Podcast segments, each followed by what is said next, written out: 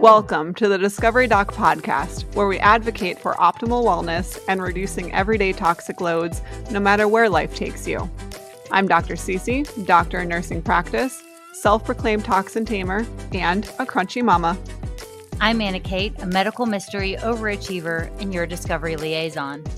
Join us on this exciting journey as we explore the world of holistic health, cutting edge research, and practical solutions for a healthier life. Together, we'll navigate through the complexities of wellness, sharing valuable insights and expert advice. Tune in to the Discovery Doc podcast. Get ready to be inspired, empowered, and discover a whole new way of looking at your health. Welcome back to the Discovery Doc podcast. I'm here with your host, Dr. CeCe, functional medicine nurse practitioner, self proclaimed toxin tamer, and mama, crunchy mama of lots of little nuggets, and my co host over here. I'm Anna Kate, your medical mystery overachiever and discovery liaison, and we are back with part two with the Cortney Campbell, the the, anti, the Cortney Campbell, the anti-cancer mom. And so we did promise you in our last episode um, why to tell you why she is so busy and all the things that she does. So yes. we're gonna dive into that in a minute. But I do have a question for Miss Cortney. What is in your cup? What's in your morning beverage? That of choice that you just make it this way and it's what's your day oh gosh so i drink every morning a matcha sencha green tea blend with stevia at 139 degrees temperature Can I have some? What? I was just talking about this. I got I got one of those temperature control mugs for Christmas, and um, it you can place it on the exact temperature, and I like 139 degrees. Wow. So, how specific? Yeah, some, that's no, it's for Discovery Doc Trivia. It is. is Cortney Campbell's preferred beverage temperature. Hundred. I but I I I'm like a green tea addict. Like some people love their coffee. I love my green tea. So Oh, yeah. love it. I drink, and you know, honestly, I drink organic green tea from from Costco. Nothing fancy, no fancy awesome. company or anything. It's just um, maybe like at least at least two cups a day. Maybe I need three. to be in on all these fancy drinks. My really our front desk mm-hmm. um, staff, she comes every morning with like this fancy, beautiful thing and like this glass mug with this glass straw, and I'm like, can you make me some? Because mine is just water with electrolytes, guys. Do we think we can get you? Oh, that's good. That's fancy. I well, lately it's been celery juice. I've been on a celery juice kick in the morning. Ooh, yes, I do. I do me some too and little celery shot. Good. Yeah, it just feels good. So, if y'all didn't listen to part one of our talk with Cortney, Cortney is just this amazing healthy living enthusiast. She's a 15 year holistic cancer survivor. I'm going to have her give you the absolute cliff notes of kind of her her story, but really go back and listen to episode one. Um, we talk so much in great detail about just can- holistic living in general, as well as her journey through cancer. But Cortney, I'm going to give you the floor for a minute before we switch into all things pregnancy and, and mommyhood related. Yeah. So um, in 2008, I was diagnosed with nodular lymphocyte predominant Hodgkin's lymphoma. It's a, a slower progressing cancer. And because of that, uh, we chose to forego chemotherapy and radiation, which was recommended, and pursue a holistic dietary nutritional uh, detoxification approach um, for three months. And so I gave it a three month, like went hardcore into it. I'm going to, my cancer is going to heal. Um, our decision was primarily, um, it was just like a God directed decision. Um, my husband was prompted that the chemo and the radiation was not for us, and we were going to move on to other things. We didn't know what at the time. It ended up being the holistic uh, dietary nutritional changes. Um, I went into it for three months uh, was doing really well at the three month mark. So we kept on going. And um, within the fourth month after I started my treatment, I found out I was pregnant and um, went on to give birth to my daughter in November of that year, uh, unmedicated birth. And that's my story. My cancer. Oh, found out I was cancer free at my the six months six six month mark after I stopped um, after I started my holistic therapies and um, is considered in spontaneous remission by the medical community because they cannot um, they cannot say I healed with with what I did, but I was spontaneously my my cancer spontaneously went away. it's such a coincidence that your cancer went away. Yeah. That's the word they like to use. It's like, wow, what a coincidence. Like, no, right. like this is hard earned work that I put in and research and, you know, nutrition right. and everything. Yes, that's wild that they use those, those mm-hmm. terminologies. But okay, so speaking of you getting pregnant, at especially then, and then kind of fast forward to other pregnancies, was there ever like a little bit of fear or anything going through your brain at especially the first pregnancy you know talk us through what what were you going through? Yeah for sure um i was not in remission when i found out i was pregnant. I mean we were on the we knew we were on the right track because um i had uh i had swollen lymph nodes cancer involvement in my armpit in my neck and in my rib cage along just just below my armpit there. Um and um, while we were we had the this this one was an egg sized tumor. It was removed for biopsy. That's how we found out what we i had. Um, this one was about a walnut size. And um, while i was going while i was healing while i was eating what i needed to and doing what i needed to this gradually reduced and went away. And it's been gone for 15 years. So um, it wasn't for another five years that we actually we never got a follow-up scan because i was pregnant at that time. Mm-hmm. um, but um, and then of course I, I, mentioned this in my last interview we just didn't do a follow-up scan because i was doing so well. And i was just like i'm just going to keep on doing what i'm doing whether what you know. Anyway we we didn't figure there was anything. Even my oncologist said if this is reduced you're probably not having new occurrences pop up anywhere else based on the behavior of your cancer. So um yeah um i think i answered your question. We just yeah. Yeah. Did i well, what was I mean, mentally, where were you at? Like, were you fearful? Was I scared? That's yeah. what you asked me. I knew I didn't get to it. I knew I didn't. We're here to, to remind you. It's fine. Yeah, of course, of course, I was. I mean, I, I had like well, I just mentioned all that stuff I just mentioned, but uh, when I found out I was pregnant, it was definitely a uh, what are we going to do now? And and crazy enough, my oncologist, uh, my first oncologist, we left. That was the one who told us you're going to need to do all this treatment and um, I don't have any experience with natural stuff. He was very much like, no, eh, he was not the right fit. Their second oncologist was was recommended to us by a holistic doctor that we started kind of seeing for some t- uh, as a touch point. She was a supportive touch point for us, um, and she recommended this other oncologist that she told us was kind of more open to watch and wait approaches. And so I we emailed him my medical records, and and um, uh, we actually didn't switch to him until I think it was around Christmas time. So it was two months after my diagnosis, or yeah, about two months. And um, and he said, you know, I think that you have. He was the one we had already not we had already chosen to go the holistic route, um, but he was the one to tell us. I think that you're you're you know this is a reasonable track for you to just really monitor carefully and crazy enough a month or two months later we had we saw him i think like every three weeks we saw him just to like touch point with blood work and monitor and he felt my he felt everything kind of did a physical exam. Um he, and he said uh when i found out i was pregnant we we called him and we you know he talked to us directly. He's like you know my wife is actually an obgyn Mm. And I was just like, Lord, you know what you're doing. Mm-hmm. You know, I mm-hmm. felt I felt real comforted by that. And so he said, I'm gonna go home tonight, I'm gonna talk to her. And so he he I guess he went on to talk to her and and she said, you know, I think what she's doing, as long as she's, you know, with this type of cancer and the way it behaves, I think she's gonna be okay. She'll, you know, I, don't even remember what the conversation went like, but it was just nice to have that reassurance from her too. Yeah. I've never been. Um, yeah and so that was reassuring to me and i just knew i was just going to do my best and keep going that when i had morning sickness i had it for about six seven weeks that was really challenging because i could not eat the things that i was eating i mentioned in my last in our last interview the um, or our last part one um, about like the green smooth the vegetable smoothies and the juices and the the the the cottage cheese flaxseed oil mixture. It's called the Budwig Protocol from a and I never even said this. The Budwig protocol was created by a German biophysicist named Johanna Budwig, who mm-hmm. was a practicing doctor in the 1940s that experimented on these uh, high oxygen fats that are in that cottage cheese flaxseed yeah. oil mixture. So anyway, just adding that in here.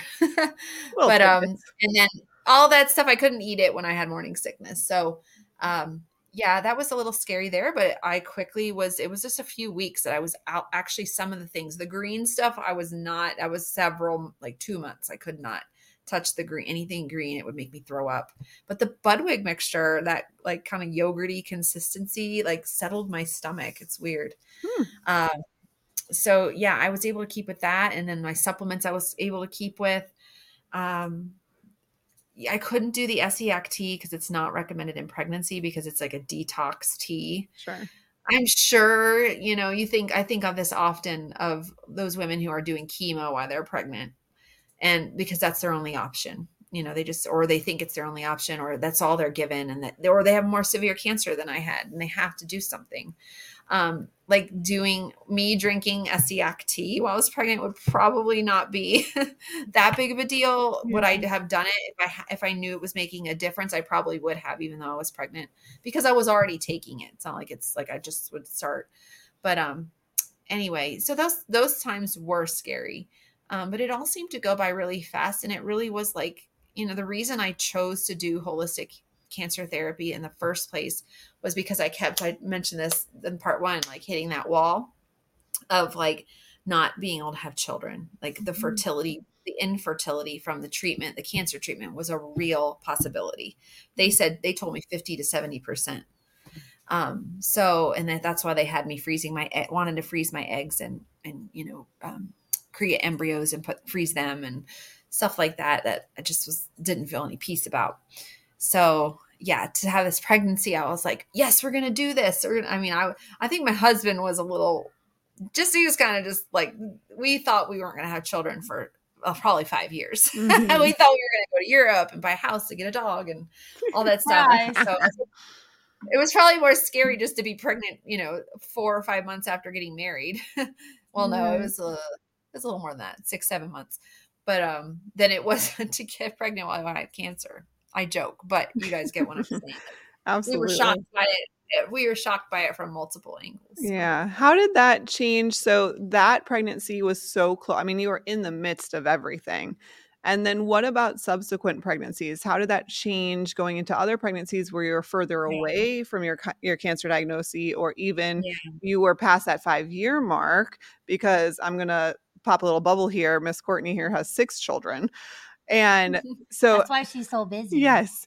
As you got farther away from where you were cleared, how did that change your prenatal kind of how you viewed yourself prenatal in that prenatal time frame and things that you implemented in that time frame? Yeah, so I just we after our first was born, we knew we wanted to have, have some time between her you know we were not playing she was not a she was a surprise a blessing a, a, a you know spontaneous blessing that we were not expecting at the time. And so we just knew that we i knew that i wanted to give myself several years of just still staying hardcore on my cancer protocol before we had any more children. And like really and even after every pregnancy since then just giving myself like really focusing on my nutrition and doing some detox and uh, doing like a juicing 30 day juicing challenge or whatever it is these little things that i've done along the line to re restore my body or of what it was depleted from while i was pregnant.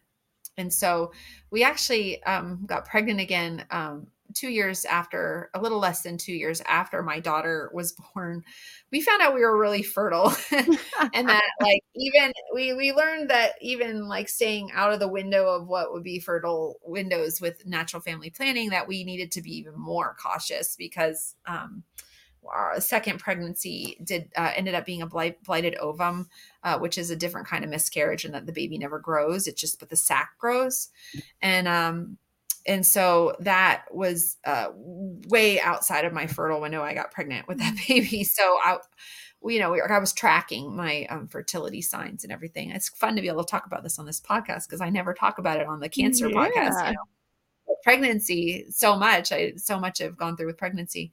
Um, and then after that pregnancy ended up that took six months to naturally miscarry. And we had a supportive doctor here in atlanta who let me do that because most of the time they'll dnc you. They'll be like you know but he said watch for signs of infection. And i did. And it was from july until i brought pregnant in june and then i miscarried on christmas day wow. christmas night like right after we all went to bed. And it was really um, fast and complete. And i didn't bleed a ton because i had let it run. It, it almost like um, I hope this is like not a trigger for people, but it, it just it, it encapsulated itself and it was it was a very complete miscarriage. Whereas like I've had other I've had other miscarriages where it was a much more traumatic um, mm-hmm. because it was so it was such an event, a bloody event, you know. But um anyway, I, after three and a half years after our daughter was born, we had our second daughter. And um, as far as as far as my methods of delivery, my first daughter was um she was 10 days overdue and I mentioned this in our last on part 1 and um I mean meconium and the amniotic fluid any other practice would have I would have been C-sectioned easily mm-hmm. but they let me labor for 40 49 hours Oof. really from the point from the point that my water broke oh girl to when 40 from the point my water broke until and you know what? A lot of that and and you know i never had a baby before. So i was thinking oh these contractions. Oh it's a little uncomfortable. Oh you know having to breathe through them i'm like i could have slept through those contractions now that i've right. had six babies. I would have been like i mean who knows? I, you, you can't remember pain and and the, you know you don't remember how it really felt but it kept me up for 49 hours. It was a rough time you know being awake and and, and uncomfortable anywhere from uncomfortable to in deep deep transition for 49 hours mm-hmm. you know um but i ended up having her in the hospital unmedicated um and hemorrhaging horribly in that pregnancy um so that was a little scary and, and as far as the cancer goes i did have to sign papers saying like if any my cancer were to cause any complications or something like i would not hold them liable or right. stuff like that like the hospital or like i was aware i was doing this and hadn't treated my cancer or something like that something weird I even had an OBGYN earlier. I've I've told the story a few times who we went to, we were ready to go to the appointment, showed up and everything, and sat in the waiting room for like an hour and a half and they never called us in and finally after all these patients went in at the end of the day he uh, his nurse called me back and he talked to me in the hallway and told me i emailed you um, i emailed you yesterday to tell you that i can't take you as a patient because you of because of your refusal to treat your cancer. And um that was that was heartbreak. I mean, I sobbed. I broke out into like ugly tears, sobbing like a like ugly tears, like sobbing and can't breathe tears right in front of this guy because mm. I was so excited. I was eight weeks pregnant, sick as a dog, excited to see the baby. Anyway, I'm going back, but this is like my first experience, if we're talking pregnancy, that I had with the cancer in the pregnancy, and as far as like people not being supportive. And he was strictly, he told us to protect himself. Like he had had patients in the past that had had cancer and were pregnant and didn't make it. And um and he just wanted to protect himself. So which is like yeah, okay i get it there's a liability thing but at the end of the day doctors they they make an oath to do no harm. And so in that moment how are you not doing harm by declining a patient care? I have never understood that. It's the hippocratic think, oath not the hypocrite oath. Right right and one little well, he just his, I guess he knew his limitations, and I have mad respect for that now as a mom of six. Like I, I know my capacity and my limits, and maybe you just don't know what people have going on in their life. So I'm like, hmm. well, it worked out. It yeah. was all meant to be. And I ended up being, I ended up going with a midwife because of him saying no. And then I ended up having, I probably would have ended up with a C section with him. So yeah. with, with the way that my birth ended up going. Um, so anyway, fast forward, I was talking about my second, uh, the second birth, um, couldn't have gone any different. Perfect, like eight hours. I barely remember being in like pain. I mean, I know I was. I remember I was being in labor, but it was my favorite birth. We didn't know what we were having as well. It was a surprise. So that was like my only birth that I didn't know. Yeah. And um, we had our, we had um, our first at North Fulton uh, Medical Center here. Well, it was North Fulton Hospital, I guess, here in Atlanta. Um, and then our second was born down at Atlanta Medical Center, which no longer delivers babies. I don't think it even exists anymore. I think it closed down.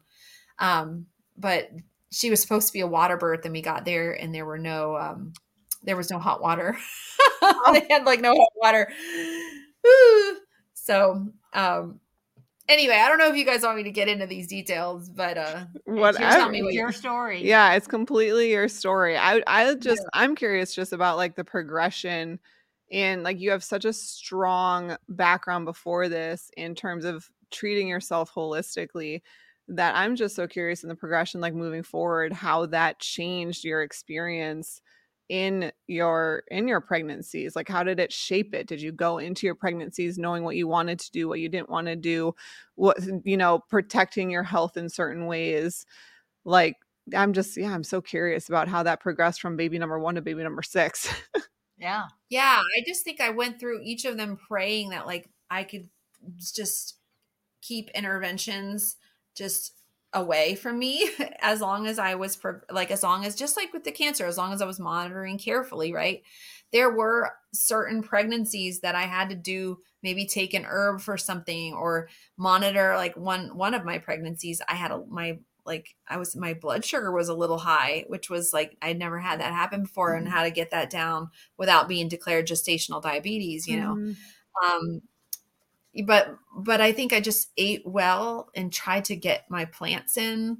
And and then I after my first daughter and I, I had hemorrhaged very badly and almost had to have a blood transfusion realized that my iron levels probably needed you know it was probably because I was wasn't eating any red meat. I wasn't eating mm-hmm. any barely any iron at all. Like I was eating mostly plants. Like maybe that was something I needed to work on later in my other pregnancies. And I started taking like uh, organ beef organ capsules and uh, chlorophyll and um, there's so much like postpartum stuff I learned because I my struggle wasn't so much in pregnancy as it was postpartum, like mental, my mental health, and mm. I never had guessed that would have been a thing, you know. Yeah. Um, but having to so everything, every challenge I've I've been hit with um, since the cancer I've learned I've had to learn how to heal holistically because that was that was my preferred method of how to how to help my body. Right. And so that's always sometimes has been a a, str- a point of stress because I'm like where do I get this information? Who do I listen to? And especially goodness after the Google Medic update, which we we call in the blog world we call the mm-hmm. Google Medic update in 2018, you can't find anything on Google anymore. You used to be able to Google, you know, uh, natural remedies for you know whatever yeah. you know uh, low iron. And now you get the same 16 websites that are all curated from the like the ai that generates all the same thing. And it's difficult to find um, a blog post. So like just having to navigate that. But now we that's like that's why networks like people actual people like you had to be connected to actual people and ask. Every every mm-hmm. good piece of advice i've ever gotten um, whenever and i believe because it's because god provides it is from somebody who either I think of or my husband thinks of. Oh, you should call this person. What was it? Something I'm looking at my husband. He's over there working.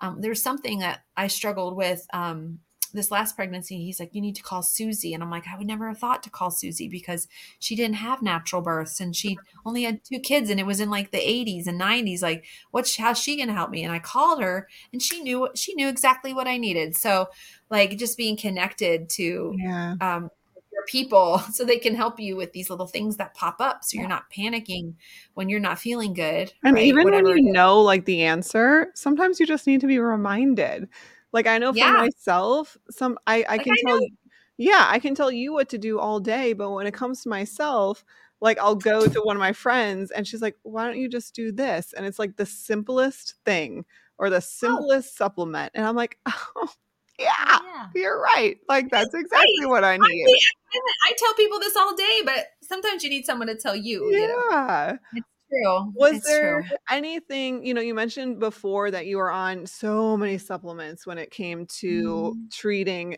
I'm going to say treating cancer holistically.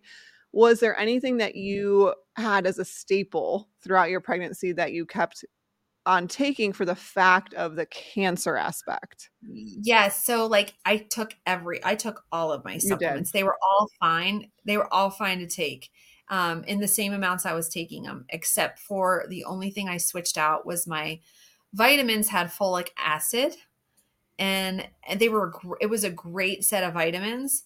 Um, it was Dr. David Williams' uh, like multi packs that they're just so they're really they're pretty affordable for what they are and for how much you get um and the quality of them it's just they're a reasonable supplement um but they had folic acid yeah.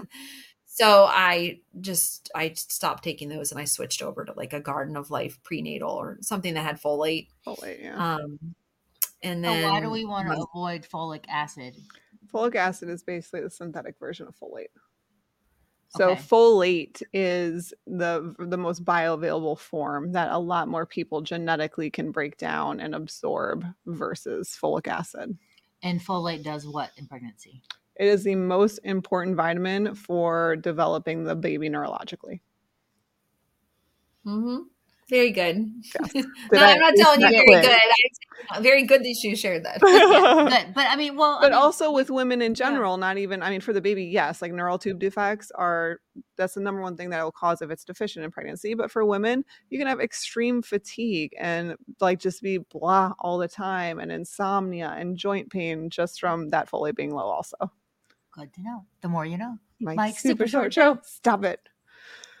Anyways, um, so then, okay, that that's I love that you shared that because I think so many people get fearful of taking natural supplements during, you know, pregnancy. And I'm not, but a lot of people are because you're right. Like nowadays, when you Google something, all it says is, you know, either ask your healthcare provider, and either they don't have a healthcare provider to ask that is knowledgeable on this stuff, or it says not recommended. And 99% of the time, it says not recommended because it's a conventional world in which it's quote not studied but you go to more of the alternative world and there are tons of you know studies that that say that this thing is safe during during pregnancy so i love that you were encouraged to continue and not fearful to continue and just educated whatever through communities or through yourself or research that you did to empower yourself to continue what you needed to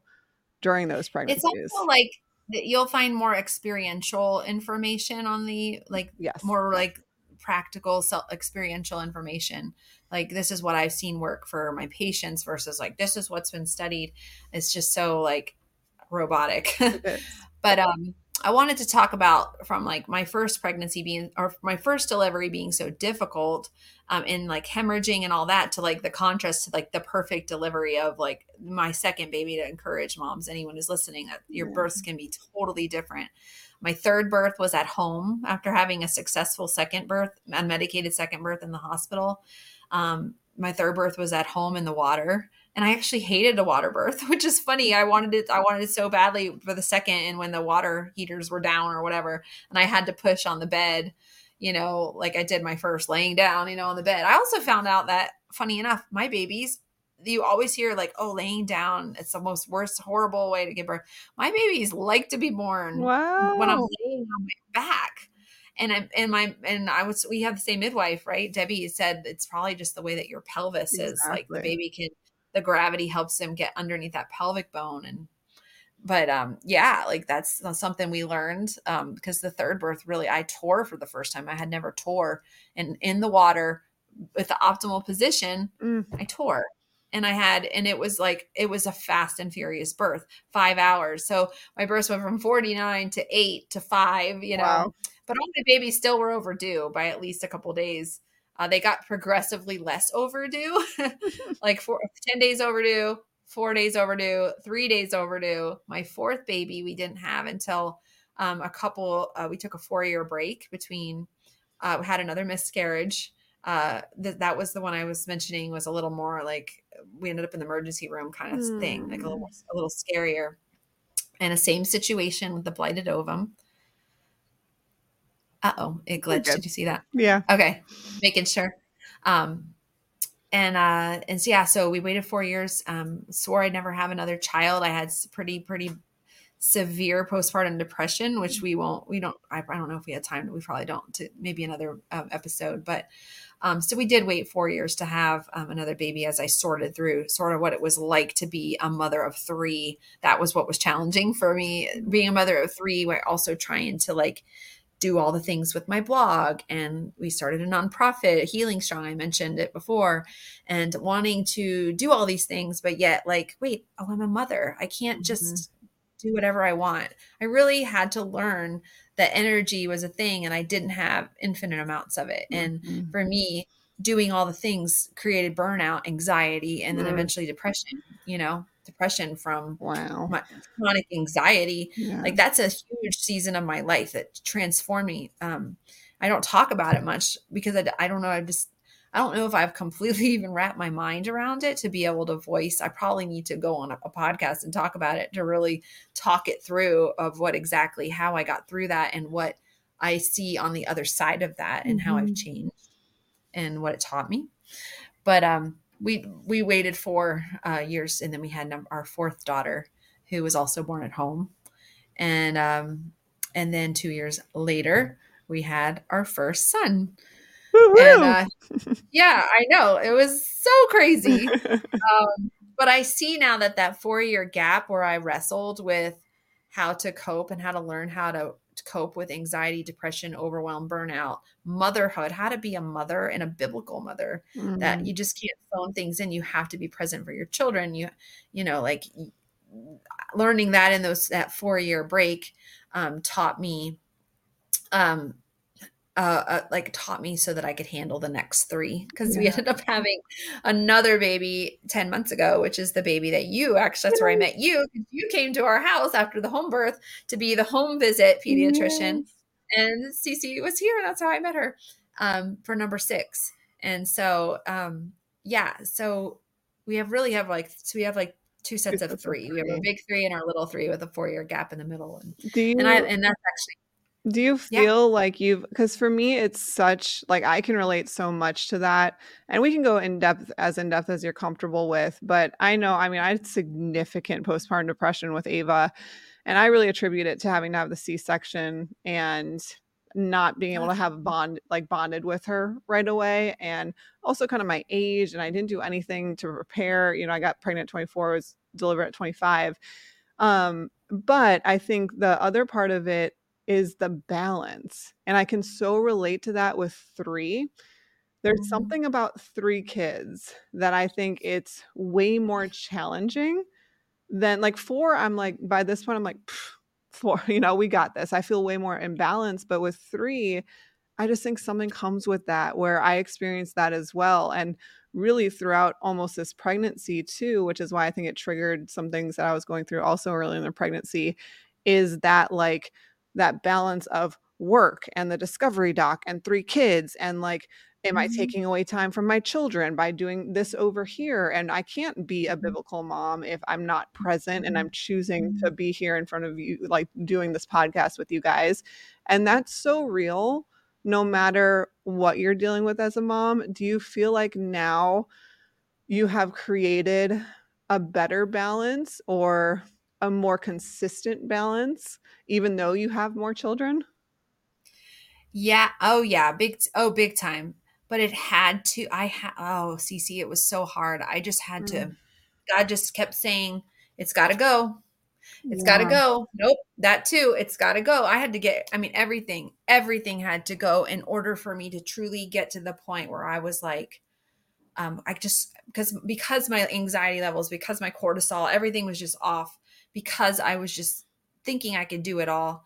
And then fearing if I don't do it, what's going to happen? If I don't stay up with my blog, I'm going to become obsolete. All this fear. If I don't, um, if I don't, you know, start healing strong and write this guy, you know, write the participant guide or whatever it was, I'm going to, um, I'm going, people are going to die. like these are the kind yeah. of things I was it was so when I had one kid, when I had two kids, I was able to like at nap time, I could, mm-hmm. you know, do my thing or whatever. When I had three, I just, I'm like, and it was honestly a little depressing for me at times to think because of my worldview at the time. I'm just a mom. If I'm not, if I'm not a blogger, if I'm not an influencer, if I'm not this or that, I'm just a mom. Mm. And that belief was like, I wasn't enough. Like my my performance, uh, feeling like I was special if I achieved was, um, and if I helped, like I got that achiever helper thing going on where I want to help, I want to achieve, I want to be, I want to be something. Um, but I realized that I brought these three children into the world and I'm their I'm I'm the all I'm that I'm their caretaker. Yeah. Like with mm-hmm. you, CeCe, I know your mom kind of comes in and like is your partner in that. She and does. So you have you have that going on to where you can say, okay, when I do this particular thing, my mom's gonna come in and, and like, you know, do yeah. her grandma thing and like you know be with the kids in that way. But i'm still their you know but you're still their mom. Yeah. Uh, you're, you're the mom and they're honestly in the, we're we are who they want. Our kids want us like what did you um, find yourself getting rid of? So you mentioned like the blog and the social yeah. media thing. Was that yeah. the biggest part of what you got rid of or were there other things I in your life to, that you got rid of too?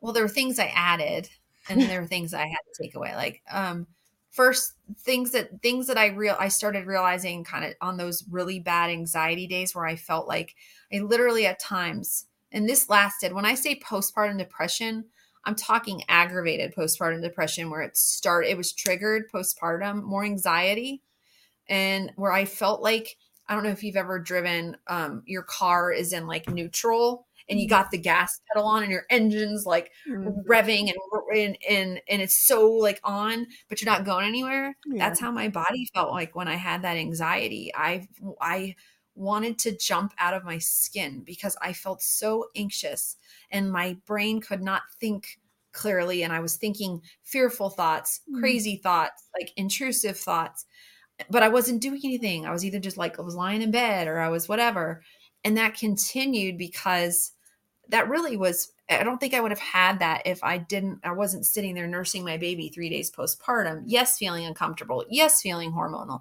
Yes, it was February and it was dark and gloomy outside. Mm-hmm. But I don't think I would have struggled with it as much if I also weren't thinking, well, I got to get back to that comment or that email, mm. or I, I want to get, I want to start writing that course I'm, I want to put out again, or whatever it was. Like I wasn't able to shut my mind down.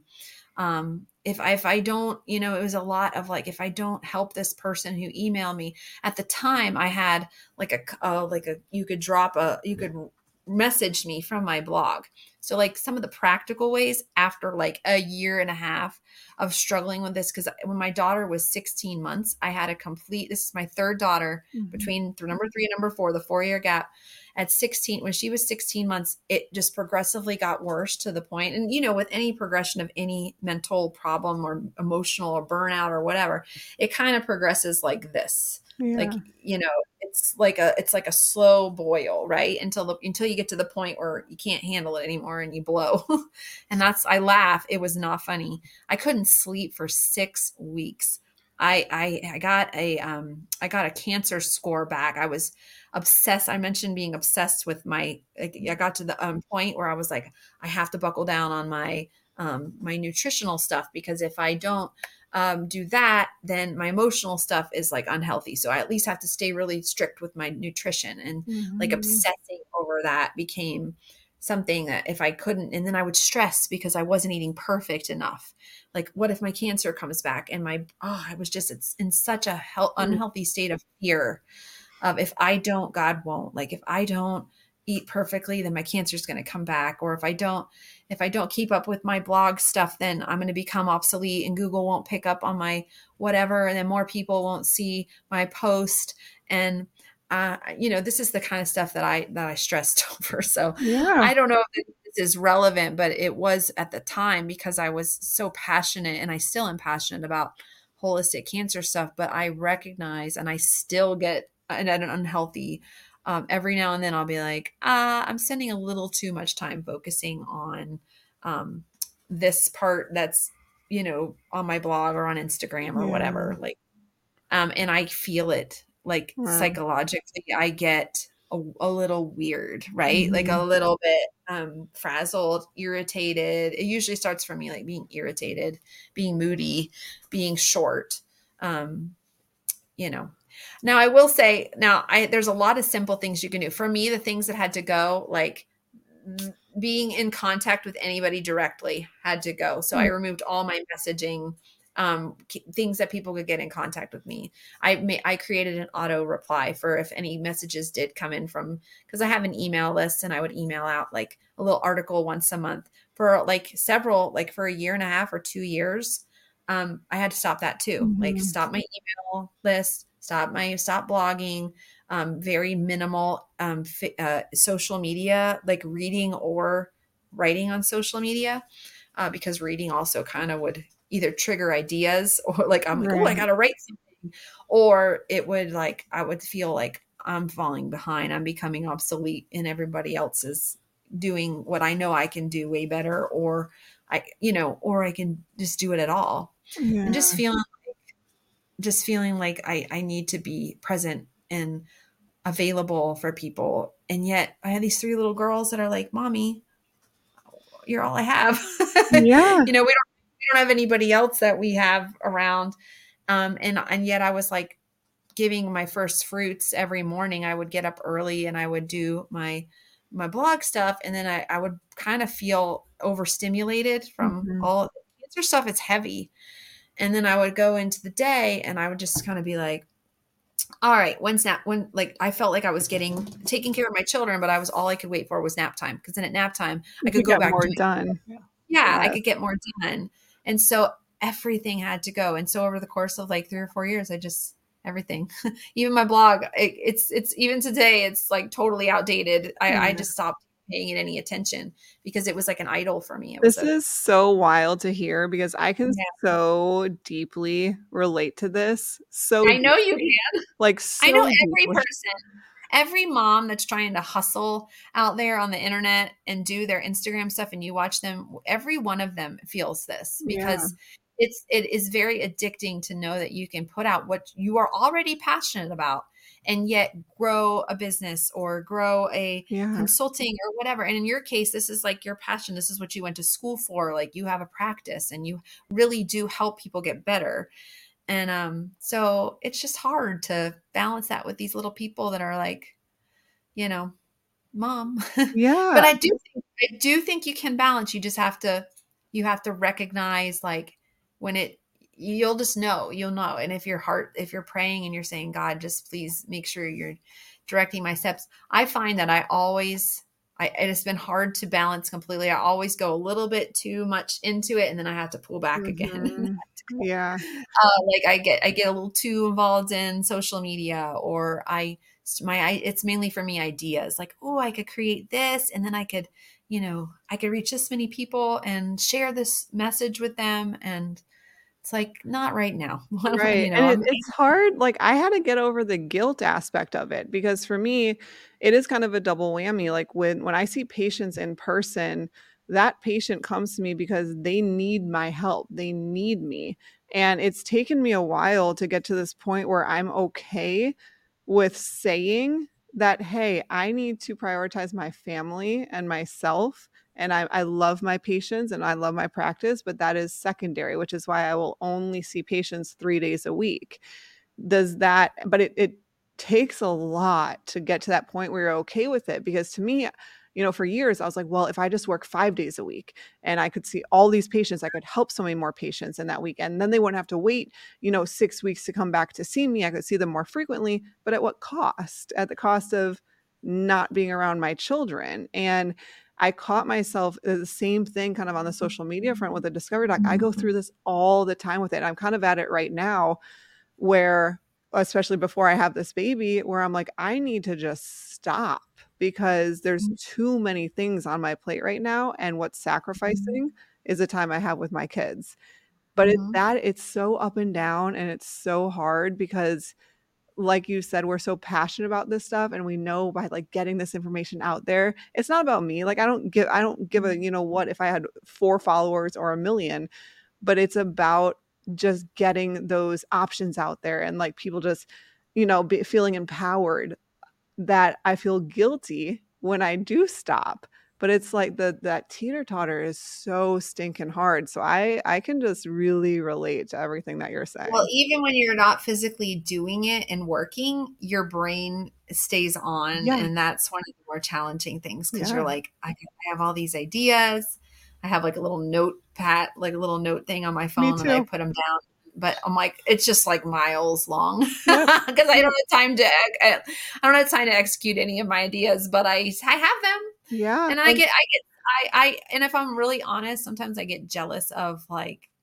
either my husband or of men in general, especially men in my in what I do because there's it just does seem to be that the men are the ones that are always getting but I'm like but this is my unique season and my unique role mm-hmm. right now never have the season again yeah. um and honestly I, I don't know because I'm like as a mom of six I'm also going to be a grandmother of all these the, yes. the children six children of these six kids so like I'm always going to be needed, right? right. So it's just going to be a matter of trusting that whatever I can give, that God's going to do something with it and it's going to matter in the ways that it matters um, for the people that it reaches. Yeah. And He can multiply anything, right? He can yes. multiply my message and get it out to whatever, even though I only spent two days working or whatever, whatever it is as I get, you know, and, and I'm also learning that even though I'm more tired at night, I'd rather give a little bit of effort at night after the kids are in bed than in the morning before they yeah. get up because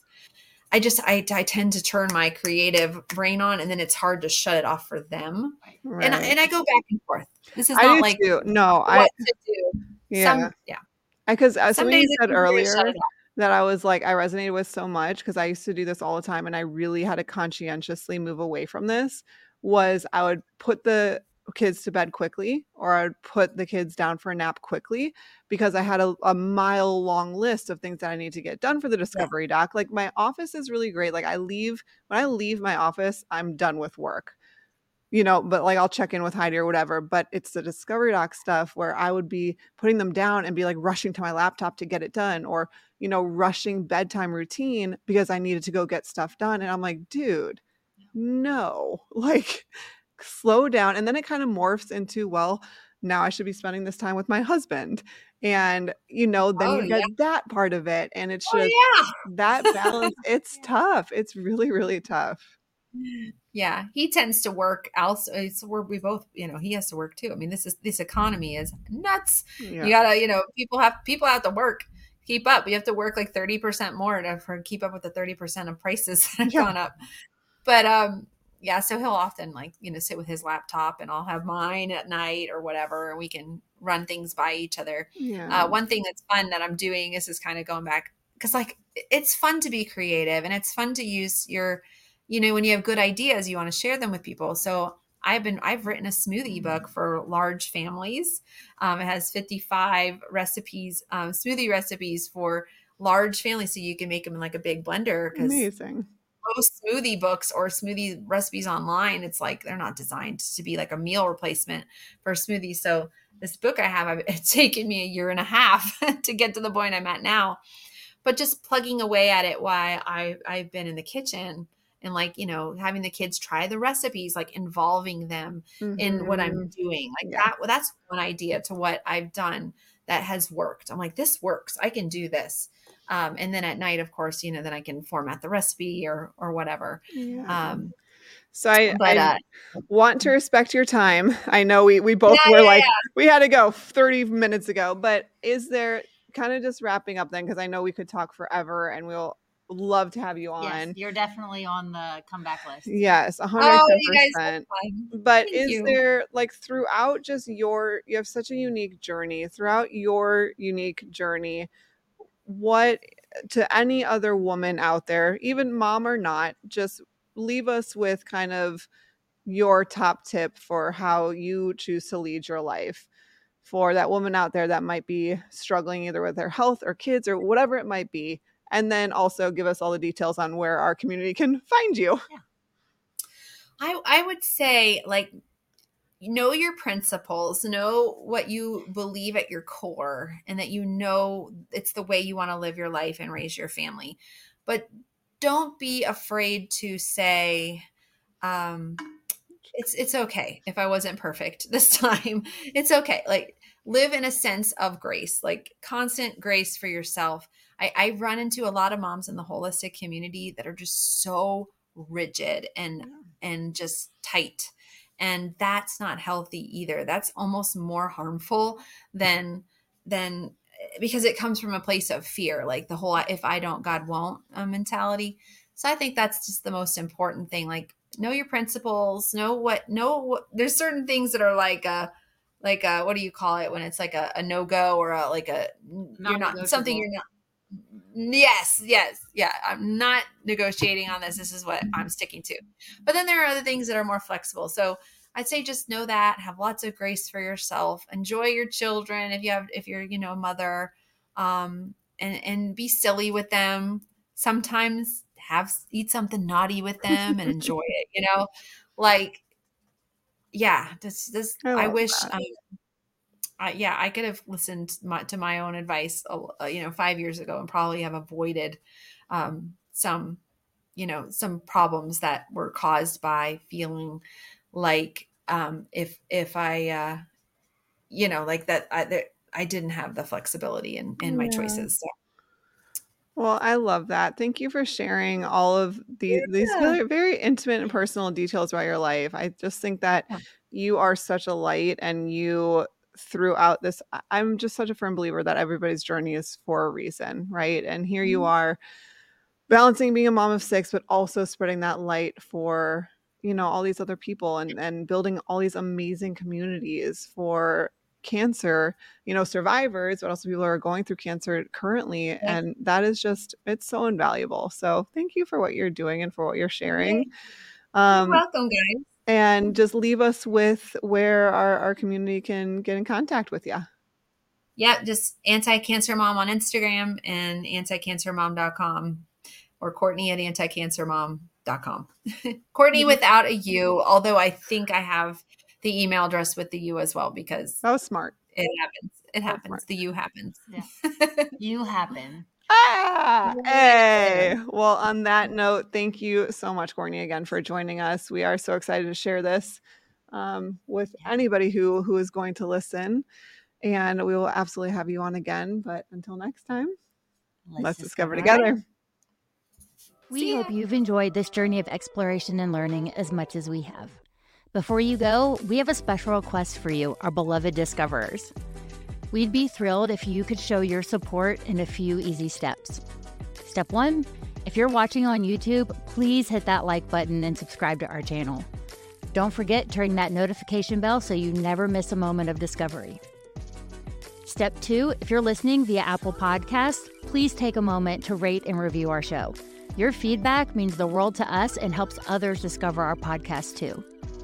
Step three whether you're on YouTube or listening on your favorite podcast platform, please share the Discovery Doc podcast with your friends, family, and social networks. It's the best way to spread the joy of discovery. And finally, don't forget to follow us on social media. You can find us on Instagram, Facebook, and TikTok at the Discovery Doc. Stay connected with us for updates, behind the scenes content, and so much more. Plus, for exclusive content and additional resources, be sure to check out our website at www.thediscoverydoc.com. And while you're there, if you have a burning question or a topic you'd like us to discuss on the show, simply let us know. Thank you, Discoverers, for being part of our incredible journey. Until next time, let's discover together. The content provided in this podcast provides general information and discussions on various topics related to health, wellness, and medical advancements. However, it is essential to understand that the content provided in this podcast is not intended to be a substitute for professional medical advice, diagnosis, or treatment. The host, guests, and contributors are individuals sharing their personal experiences, opinions, and knowledge in their respective fields. While they strive to provide accurate, up to date information, medical knowledge is constantly evolving, and the information presented in this podcast may not always reflect the most current research and medical guidelines. It is crucial to consult with a qualified healthcare professional or medical expert for specific medical concerns. Never disregard professional medical advice or delay seeking medical treatment based on the information presented in this podcast. The Discovery Doc podcast encourages listeners to use their own judgment and discretion while implementing any suggestions, recommendations, or lifestyle changes discussed in this episode. Each individual's medical situation is unique and may work for one, may not be suitable or safe for another. The podcast hosts, guests, and contributors are not liable for any direct, indirect, consequential, or incidental damages or harm that may arise from listening or acting upon the information provided in this podcast. Listeners are responsible for their own health decisions and should exercise caution and seek professional guidance when necessary. By listening to this podcast, you acknowledge that you have read, understood, and agreed to this medical disclaimer. If you have any questions or concerns about this medical disclaimer, please consult a qualified healthcare professional.